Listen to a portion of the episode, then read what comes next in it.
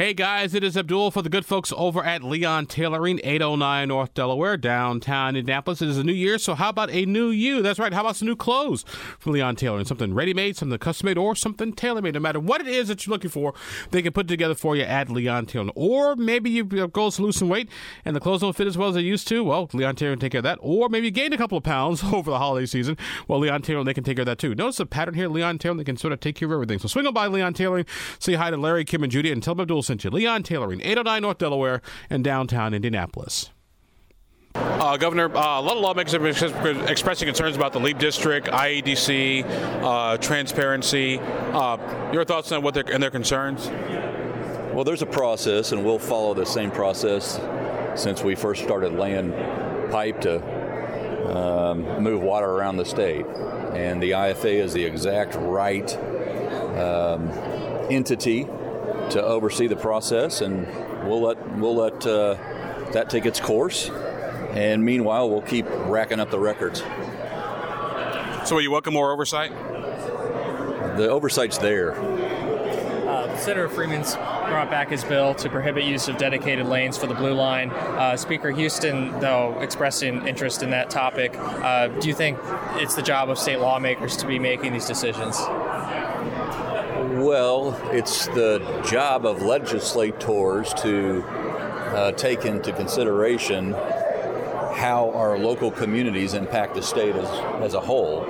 Obviously, the capital city is somewhat unique uh, in that folks from 91 other counties are in and out of the capital for various reasons. And so um, I'll wait, I'll reserve judgment before um, I make any opinion known about the bill because I haven't seen it yet. So last year, you, know, you sent a budget bill that included a provision for the city to have a new low barrier uh, homeless shelter and included the economic enhancement tax district for downtown to help fund some of that. Lawmakers are now looking at you know going back on that district. What do you think about that? Well, I think the commitment from the legislature and certainly for myself um, in the last budget bill for the low barrier living units uh, is necessary, and I was I'm proud to be a supporter of that, just as I am proud when we allocate dollars for parks in Clark County and trails all over the state. This is a this is a real need uh, in Marion County. As for the uh, details about the actual district, again, sounds like there's some questions that need to be answered. Uh, if we're if we're looking at the sustainability of going forward, and uh, I'll, I'll work with uh, obviously the legislators as this unfolds. It seems that literacy is going to be a big issue uh, this session. Uh, uh, literacy, particularly third graders who, who can't read. Um, what is your position on holding third graders back?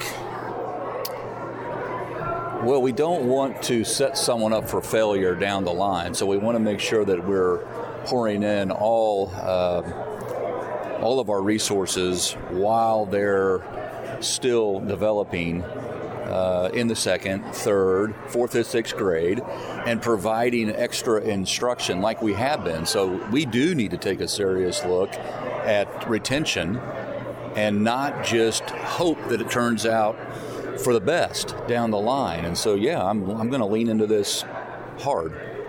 There's a bill filed to prohibit public transit agencies from offering free rides on election day, as you know, some have been in the past, including IndyGo, to help you know get voters to the polls if they maybe can't afford the ride, don't have a car, whatever.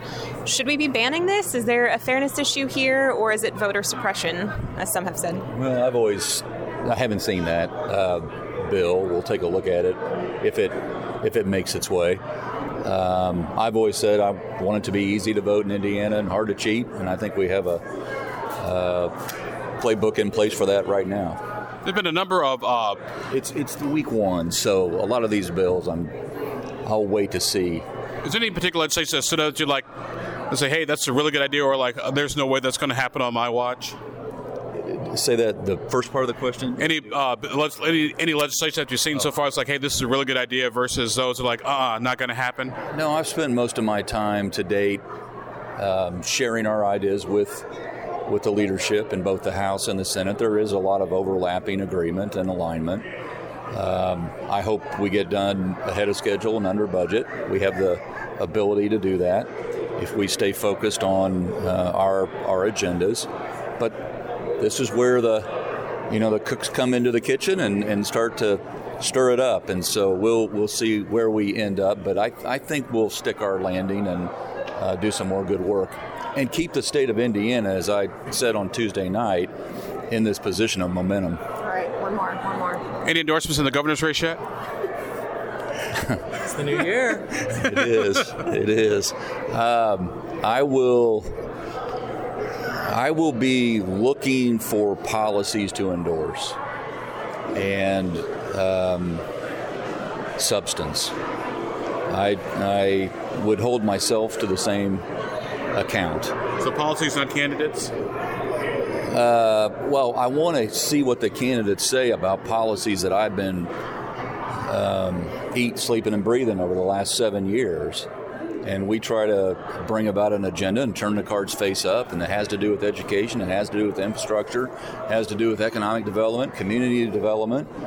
And so I want to I want to hear from folks where they stand on a hydrogen hub, where they stand on a microelectronics hub, a biotech hub. I want to understand um, if they're going to take it to the next level in terms of trails, in terms of local partnerships, in terms of broadband internet? Do they support the federally backed program? There's a long list of things I care about, and th- that's what I'm looking for.